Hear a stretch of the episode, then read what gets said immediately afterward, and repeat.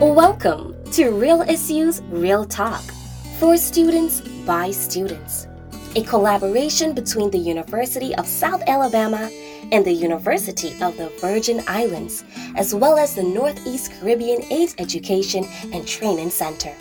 We are peer educators, and we have come together to leverage technology to engage our campuses in conversations that empower students to be proactive and examine important health issues. We are encouraging all students to be curious about health and wellness so we can use our critical thinking skills to replace misinformation or a lack of information with impactful strategies to become more informed, more open minded, and more involved in taking charge of our health. Our main goal for these podcasts is for listeners to not only use the important information for their own benefit, but to share the information with one, two, or more students so that real information is accessible to everyone. There are many tough topics out there that need our attention, and we hope listeners get curious with us so we can all make a difference together.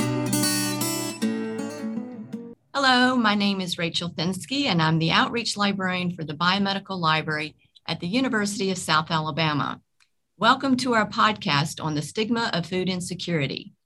Today, I am joined with my colleague, Debbie Cestero Seifer, who is from the Northeast Caribbean AIDS Education Training Center, and our guest speakers, Ms. Ronie Langston and Ms. Shelli Brin, who will be talking with our peer educators from the University of South Alabama and the University of the Virgin Islands on the important topic of the stigma of food insecurity among college and university students. I will first begin by introducing Ronie Langston, who is the Assistant Manager of South Cares, which is the University of South Alabama's collaborative access, resources, and emergency support program. When a student has a need, such as a distinct emergency that has caused a financial issue or is experiencing a food insecurity, Ronie and her team meet with the student to assess the situation and provide resources and assistance. Ronie believes the best way to help students is to be alongside with them with empathy and practicality. She is also involved with the JAG Pantry and other programs at South Alabama that aid students who are facing food insecurities.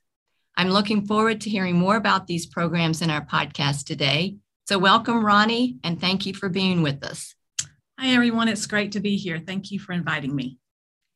Now, Debbie will introduce our guest from the Virgin Islands. Thank you, Rachel. Hello, everyone.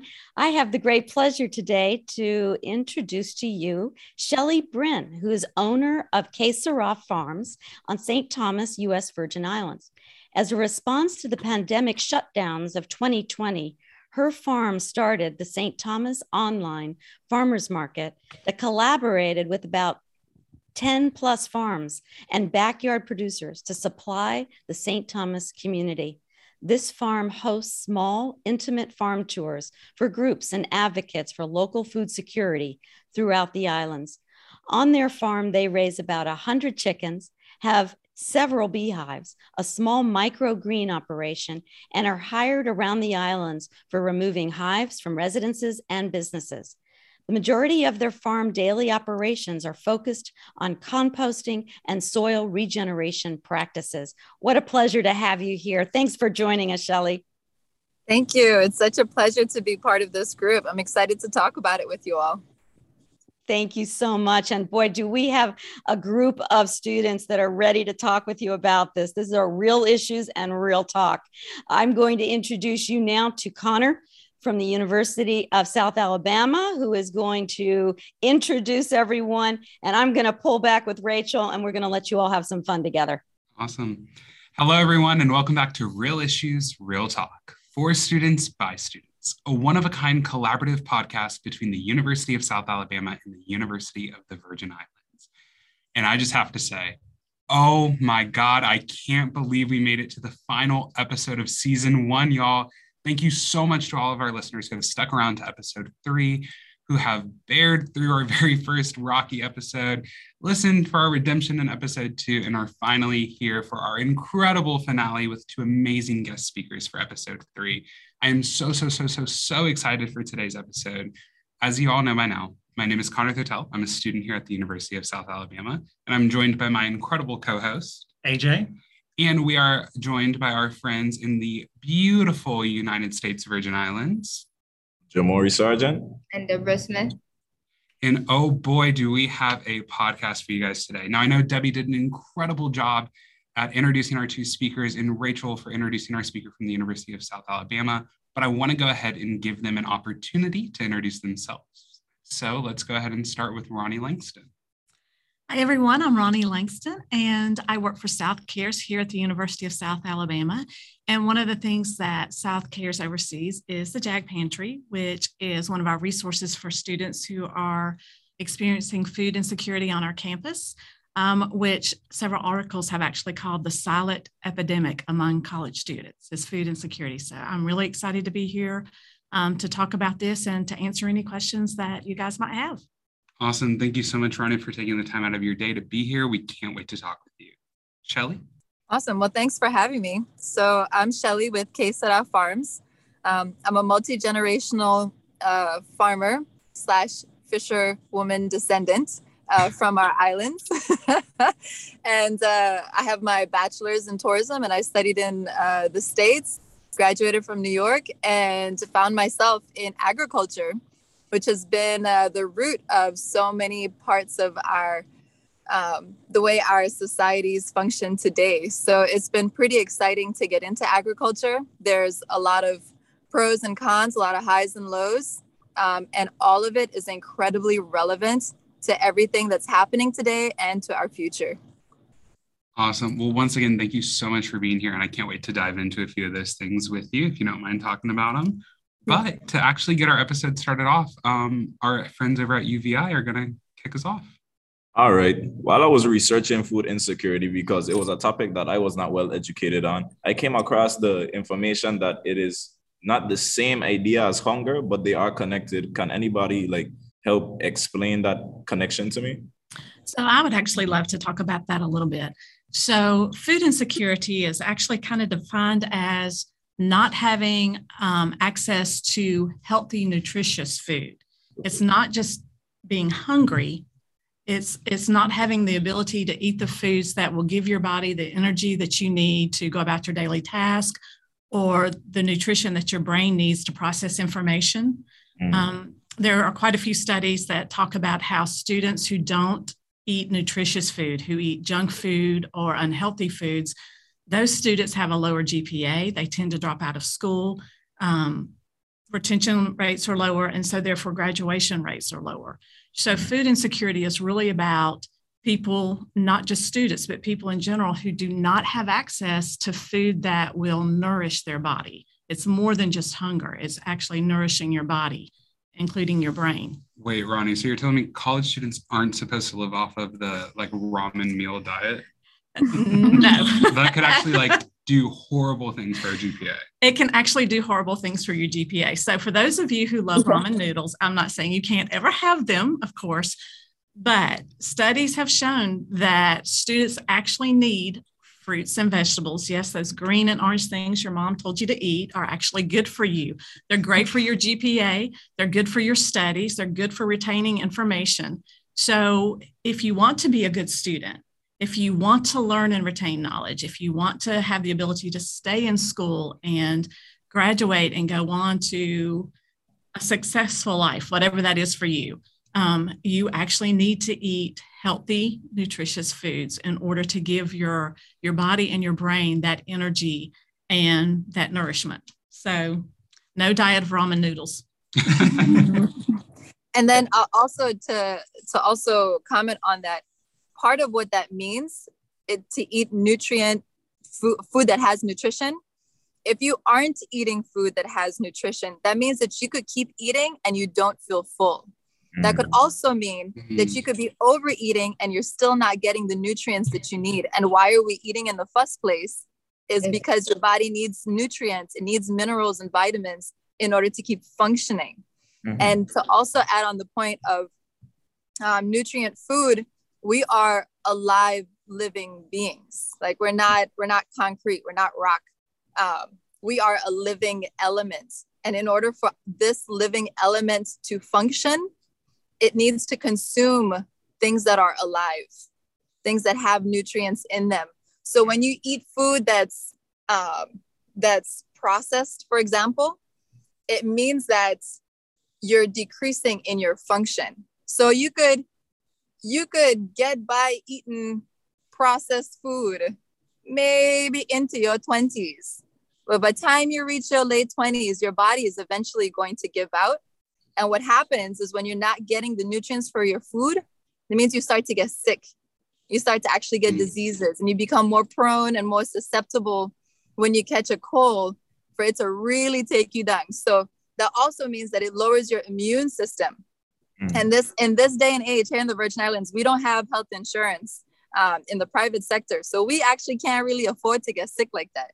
So mm. your first line of defense against sickness and disease is to eat food that's alive. And the other reason why you want to eat food that's alive is because it feeds your gut. And your gut is very much tied to your overall health. It, the, your gut is called the second brain. It actually gives off sometimes more um, more hormones and uh, signals to your brain to function uh, than your brain does. And so, what'll end up happening is if you're not eating food that's giving your gut good live um, stuff to work off of, your gut begins to make you sick.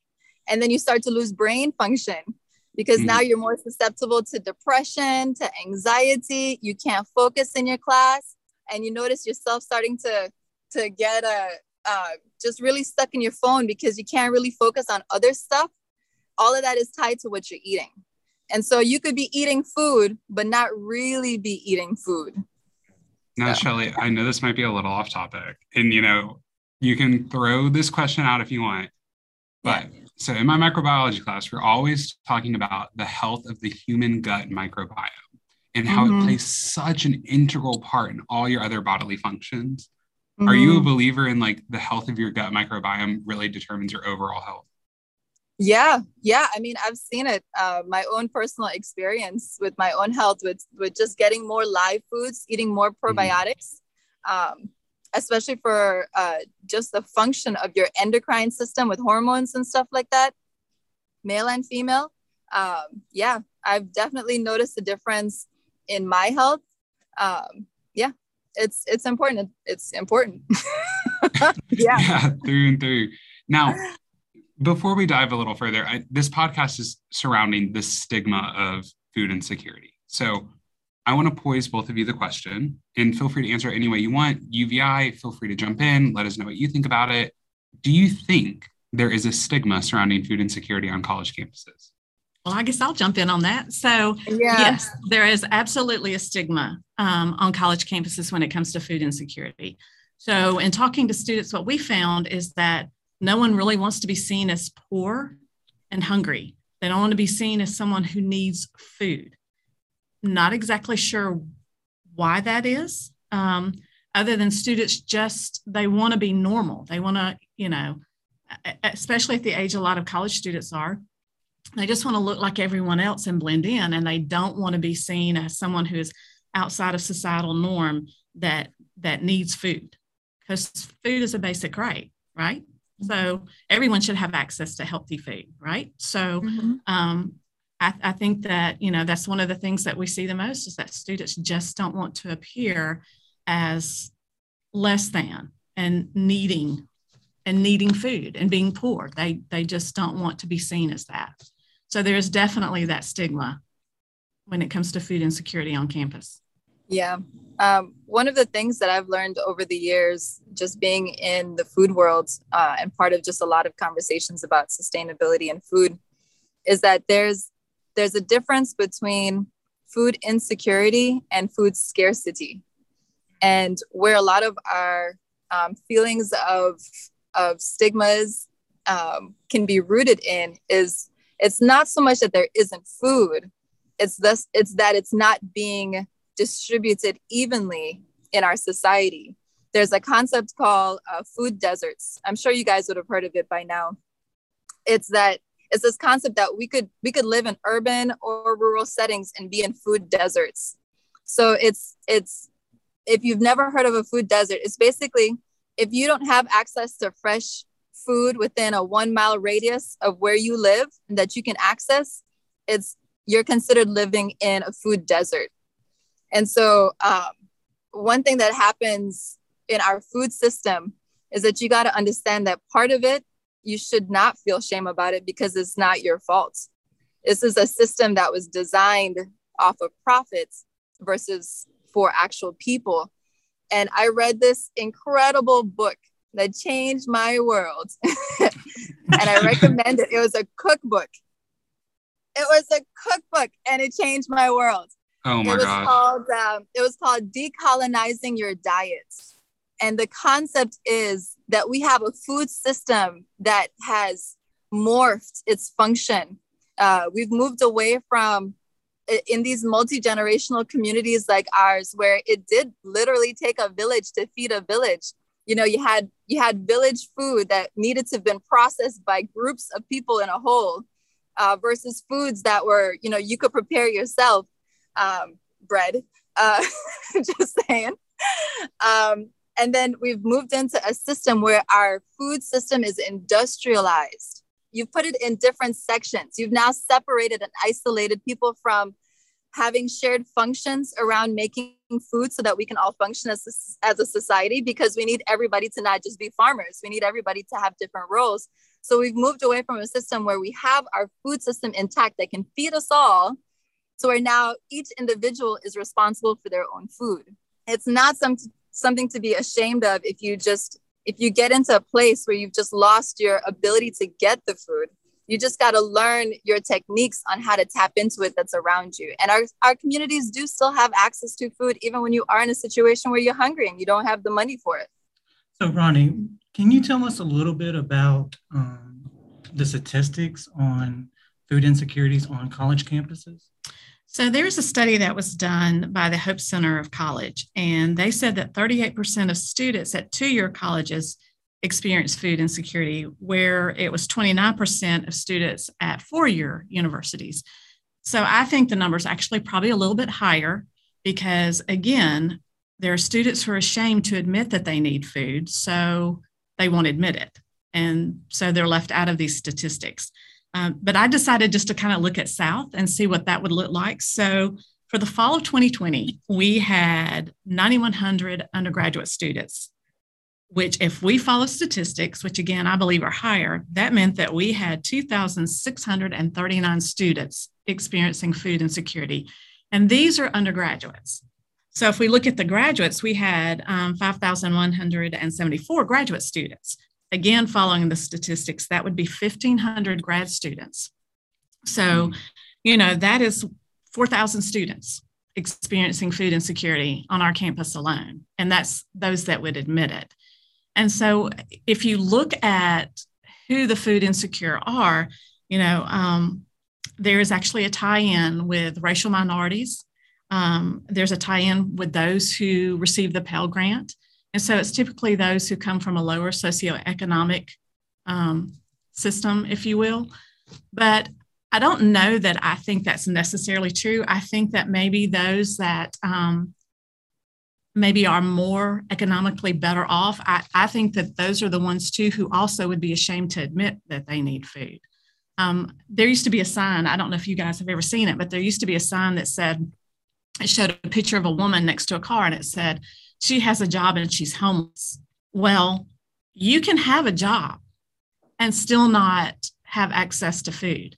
We have a lot of students who work very hard, and by the time they provide for all of their needs, food food is one of the last things that they provide themselves with.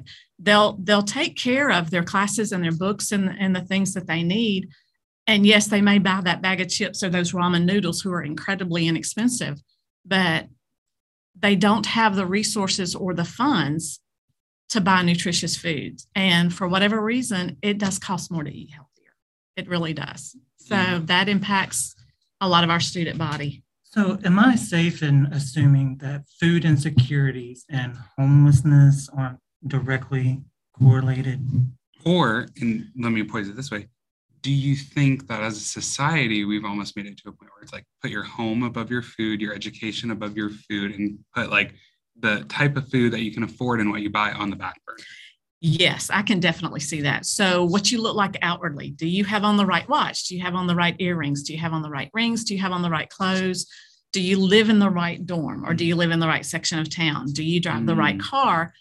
Do you have this and this and this? And so, I think that what you present to society sometimes, yes, can be more important to you than what you actually put into your body. So, what you put on is more important than what you put in to, to nourish yourself. Yes. Now, AJ and you know Debbie and Jamori, I kind of want to ask you guys this: Do you see food insecurity on campus? I do. Yeah. Um, what does that look like for you guys down there? Because I feel like I, before I started working on projects like the J Pantry and stuff, I never really noticed food insecurity in students. Like everyone was just walking around. We were going to class. My friend group, we could go out for coffee or grab food. It was never really a problem. I'm sure I know people that are food insecure, but it was never brought up. uh, in the Virgin Islands, well, is like we our main source of food is, is the cafeteria. But like if the cafeteria doesn't have st- stuff we want to eat, or if the cafeteria is already closed by the time we're ready to go for food, we'll have to order food because where the university is, it doesn't have any restaurants close by. And because of the location. Yeah, and according to the Committee on World Food Security, I read that the four pillars, four pillars of food security are availability, access, utilization, and stability. In the Virgin Islands, I think the problem is the availability and the access to food because if the restaurants don't deliver, we won't eat. So then it's like then we have to resort to vending machines. So that's a lot of potato chips. That's a lot of like sweets that we have to rely off of. I don't know if you'd agree, AJ. I'd say we're definitely probably a little bit more fortunate here, just being in like a bigger city. There's things around, but oftentimes the restaurants that are around us are pretty expensive. So if you're already facing a Mhm. financial hardship, it would be hard for you to go afford food off campus if you can't get access to what's here. Yeah, definitely. If you take a look around us right now, it's primarily fast food. You know, you don't really see places that are very nutritious, you know. Right. So I think that's a great statement, you know. And I I think what a good move would be for the universities because I can see like it has vending machines on campus. So if you're hungry, you go to the vending machine. But what they should start doing, they should start putting like nutritional With options. Nutrition foods. Yes. in oh my the- God. Have you all seen the Exactly. salad vending machines they have at like the Washington airport? They have We- salad. Yes, Oh, yeah. I like. I kid y'all not. This is like a thing. I saw it on TikTok. So you know, who Um, knows if it was real or not, right? Yeah. Everyone's like, oh, TikTok, whatever. But they have these apparently. I'll throw that out there. I haven't seen them in person yet. They have these vending machines where you can go up and like build your own salad or build your own grain bowl. So it's like a healthy, nutritious food option for people that are stuck in the airport at like 2 a.m. when everything else is closed. Wow. Yeah. Well, let me just put out there. Um, I was part of the starting the farm to school program in St. Croix, which is a farm to institution program, federally funded. And the way that we were even able to make it happen in St. Croix uh, was it took the demand to increase before they allowed the supply to kick in. So what that took was a school organized.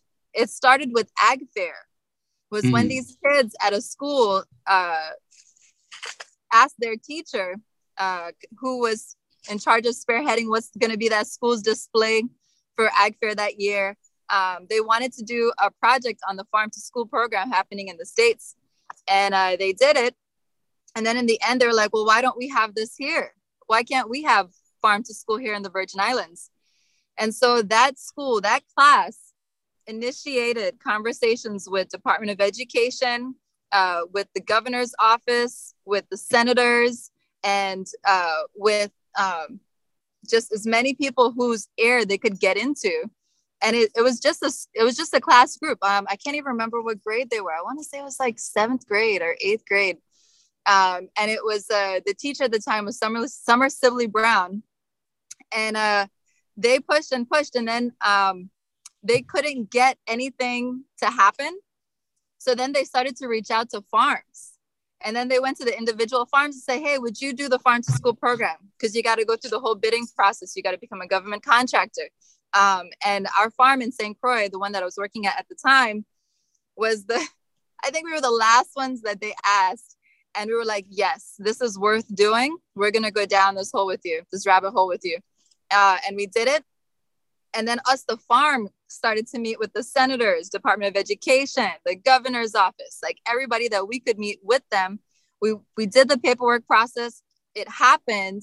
And now the Virgin Islands has a farm to school program that now also covers St. Thomas because of this one class in this one middle school in St. Croix. So if you are struggling at your university to get fresh food, believe it or not, it's going to happen if you ask for it.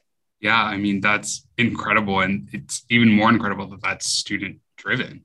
Um, mm-hmm. Wow, I'm honestly blown away. And I'll just add to it too. I mean, the farms are are pretty approachable. I mean, yeah. we're we're naturally phil- philanthropists, honestly. Right. So y'all are like very people. open and receptive to this idea. Yeah, and so even here in the in the Virgin Islands, you know, I just want to put out there, Jamori and Deborah, if you guys approach the university and say, hey, listen, we want you guys to source, do more procurement from some local farms, what'll happen is they'll say probably, eh, you know, we'll think about it, but push them, push them. And then eventually they're going to be like, all right, well, let's start to put into our budget to actually buy from local farms. And then they're going to come up with the excuse that there's nobody producing on island. And then you could tell them my name. And I could give you a couple other farms' name. We all producing as a matter of fact, we just having trouble finding people to buy our produce. okay. Because I feel like it's unfair to the university students because given our location is like if you don't go shopping, you're not gonna eat if it's not from the cafeteria. And then the options yeah. you're giving us to eat is unhealthy. I feel we just need some better options. Not everybody can be able to access the cafeteria on their own time. Yeah, because people work jobs, part-time jobs, and go to college, so they can't meet like the time frames that the cafe is open. Yeah. Yeah, it's true. Um, you know, I want to put out there too another option to think about uh, for, I mean, any university student really is yes, the cafeteria is a, a really good option for food. Sometimes yeah. the only option. Um, but there's also a challenge where a lot of us don't cook. and so even if we wanted to eat more fresh stuff, um, some of us just aren't good at it. And then some of us, uh, we might be good at it, but we don't have a kitchen. Uh, yeah. There's another option that is very community oriented. And I just want to remind you guys this exists in your communities. You do have good cooks that will cook for you if you bring them the ingredients. That is so true. If you, if you find some breadfruit, your auntie might very well make some for you and for your other classmates. true.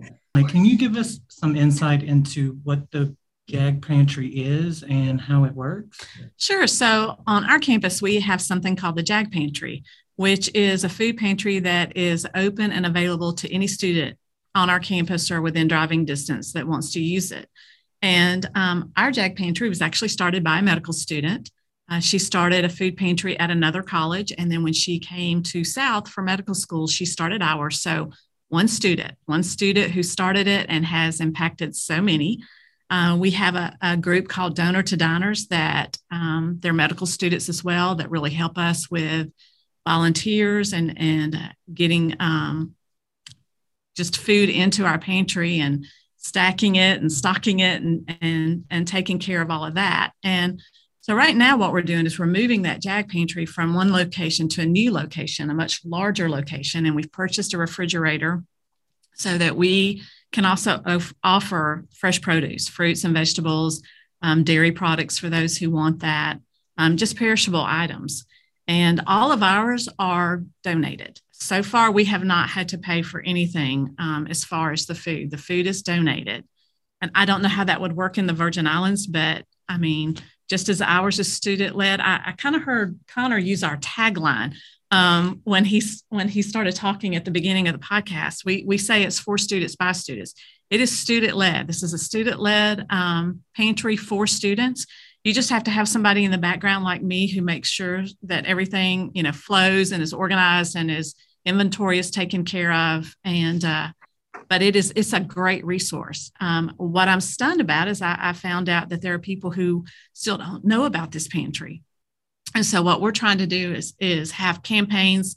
You know we have food drives and campaigns um, to, to increase awareness about our JAG pantry on campus so that students can tell students about it.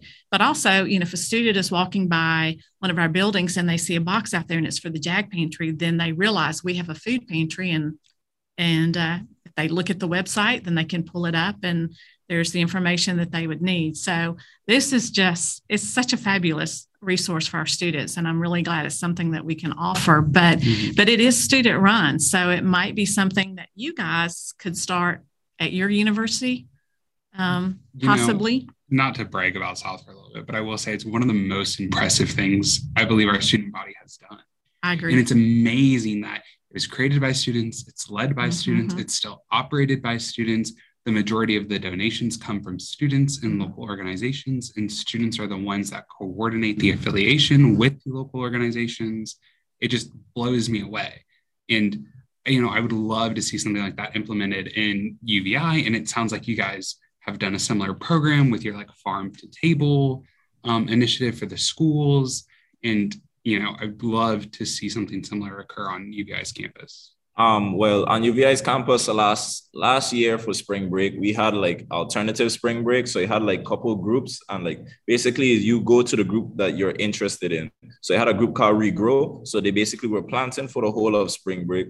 So one what they did by the end of spring break, by every um dorm, we have like a tea garden. So in the morning, if you want to get up and get tea, you could cut some leaves off the bush and you could go ahead and boil your tea mm. bush, and you can have some tea. And on, in the main garden, they have like they started growing like they, they have different fruits and stuff down there, and they were just widening the um widening the crew they have to take care of the plants. So um I believe I'm I'm currently in the gardening club, and I believe they are trying to they are trying to do something about the food insecurity.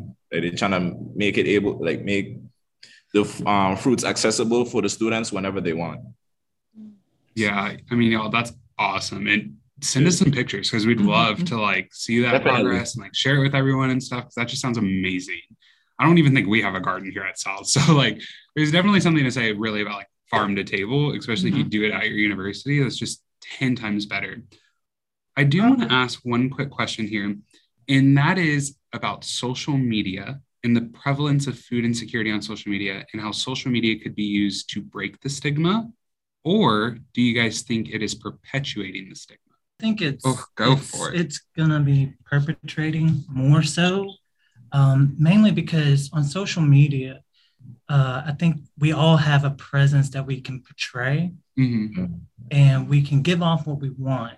So we get to pick and choose. So if we don't want people knowing that we have an issue in our lives, we don't mm-hmm. have to mm-hmm. show that. Yeah, it's like what's that thing? Like social media, you only see what like five percent of someone's real life, and the rest is behind the screen. I think it's weird. I think social media tries to do so many great things.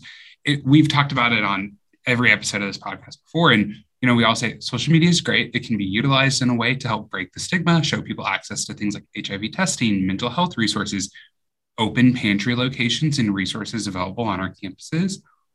But it can also be used in a negative way when people don't display food insecurity in the right manner, if they don't ever bring it up, if mm. they never post about it, if it's kind of just like they show every single student as having access to all of this food and money and is able to like go about their daily life without any issue that in my opinion like kind of makes the stigma a little worse and that's what i'm seeing currently okay yeah, definitely because if people were more comfortable in talking about the issue in general then mm-hmm. i don't think you would really see um, i think you would see more uh, advancements in getting rid of food insecurity. Yeah.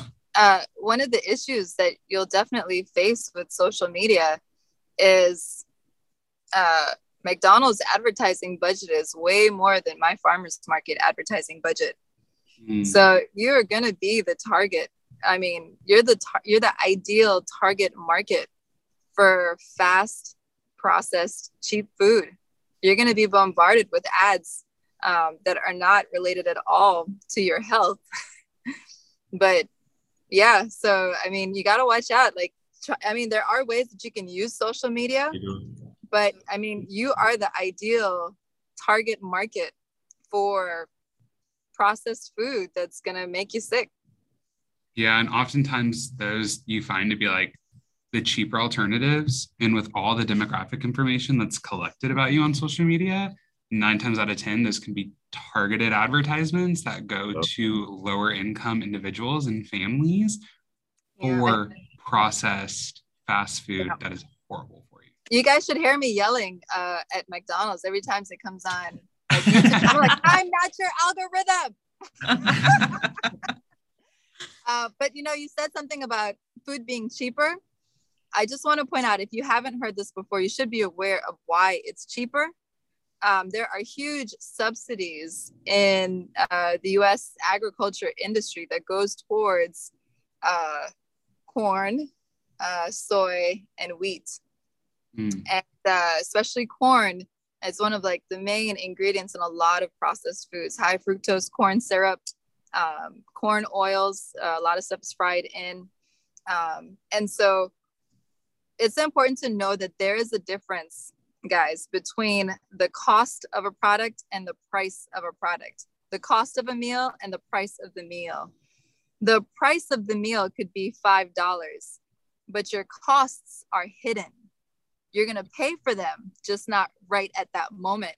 And you're going to pay for it in the environmental costs that are happening around the globe. Um, I, I, don't know if you guys have heard of uh, dead zones that are happening. It's because of agriculture. It's because of fast, cheap food or food that we think is cheap because the price is low. Um, and in the islands, the costs also include uh, the pollution to the ocean and these freights coming to and from. Uh, you have the the cost of electricity at all these different factories uh, that are burning fossil fuels. So the costs are actually way beyond what we can afford. It's just delaying the costs. It's kicking the bucket down the road that unfortunately we have to deal with. It's not even like the next generation has to deal with it. Actually, you have to deal with it right now in your food system. And I don't know if you saw uh, the latest UN climate report. It's not looking good. So. Well, y'all, I think there's definitely been a lot of great points that were made throughout this episode. And I would just like to thank every single one of our listeners that has made it to this point. Here, unfortunately, is where things have to start wrapping up. All good things must come to an end, as they say. Mm-hmm. Now, I have one last question for both of you. If our listeners fell asleep, took a nap for the first half of this podcast, weren't paying attention, were doing their dishes, filing their taxes, who knows what, sending Snapchats to all their friends, anything like that. And everything that we talked about went right out their mind. What is the one last thing that you want them to remember? This is your moment to sign. So, like, take a minute to think about it. Either one of you can start us off. One of the reasons why I got into agriculture after a four year degree in tourism, nothing related to agriculture, is because at the root of our insecurities and inequalities in life, it comes down to our food. And mm-hmm. so, if any if any uh, time there is for you to figure out how to not be food insecure, uh, now is it. Now is your time. Like this is your window. You have X amount of years left of uh, this soil um, that's not going to keep producing for us because of the way that things are going. Like you have to figure this out now as an adult in this society in 2022, how to get access not just to food, but to healthy food. So tap into the resources in your community. Uh, reach out for help with your local farms. Ask them for some ideas. Uh, visit your farmers markets. Push for local food in your cafeterias. It's only going to happen if you push for it. So yeah. So I love that Shelli has talked about the the global impact of bad farming techniques. I love that she has, you know, talked about how important food is for your gut and your brain. Um, I think that's so important, not just for college students, but for everyone, everywhere. Um, since I'm situated more on a college campus, I think what I would really like for students, not just our students, but students across the world, um, to know is that you can help your college campus with food insecurity. You know, one student started our JAG pantry, one student has impacted so many lives. And although there's many others you know, working her dream now, you can make a difference. And there can be um, great food available to you. You, you can access, you can have access to nutritional um, nutrient dense foods that will help you while you're in college so that um, you can make the grades that you need, graduate, and go on to a healthy, productive life. So it's not about what you put on your body, it's about what you put in your body. That's important. Absolutely. I just want to say thank you guys so much again, Shelli and Ronie, for taking the time out of your day to come and speak with us on this very, very important topic. I'm so glad that we were able to not only make some really huge points, but also able to have a little bit of fun while we were at it. We covered, you know, the reasons as to why college students shouldn't have a ramen noodle only diet, the horrible marketing techniques that big organizations like McDonald's can use to push those cheaper foods and the real costs behind the food, not just the price. And of course, you guys left us with those ever impactful statements. I just want to say once again, thank you so, so, so much for coming out and talking with us. Thank you to our listeners who have made it this far and who have supported us through the very first season of this podcast. We hope to see you guys again soon. Thank you so much to my wonderful co host, AJ from the University of South Alabama, and our friends, Jamori and Debbie from the University of the Virgin Islands. It was a blast. We hope to see you guys again soon. Have a great day, everyone. Thank you for tuning in to Real Issues, Real Talk for students by students, sponsored by the Universities of South Alabama and the U.S. Virgin Islands, and supported by the Northeast Caribbean AIDS Education and Training Center. What you think about the health and wellness issues that affect university students really does matter. We invite you to tell us about the topics that you want to hear going forward in upcoming episodes. Reach out and let us know. And if you like us, talk about us. Talk about us a lot. You've got this, and together we've got this. See you guys next time.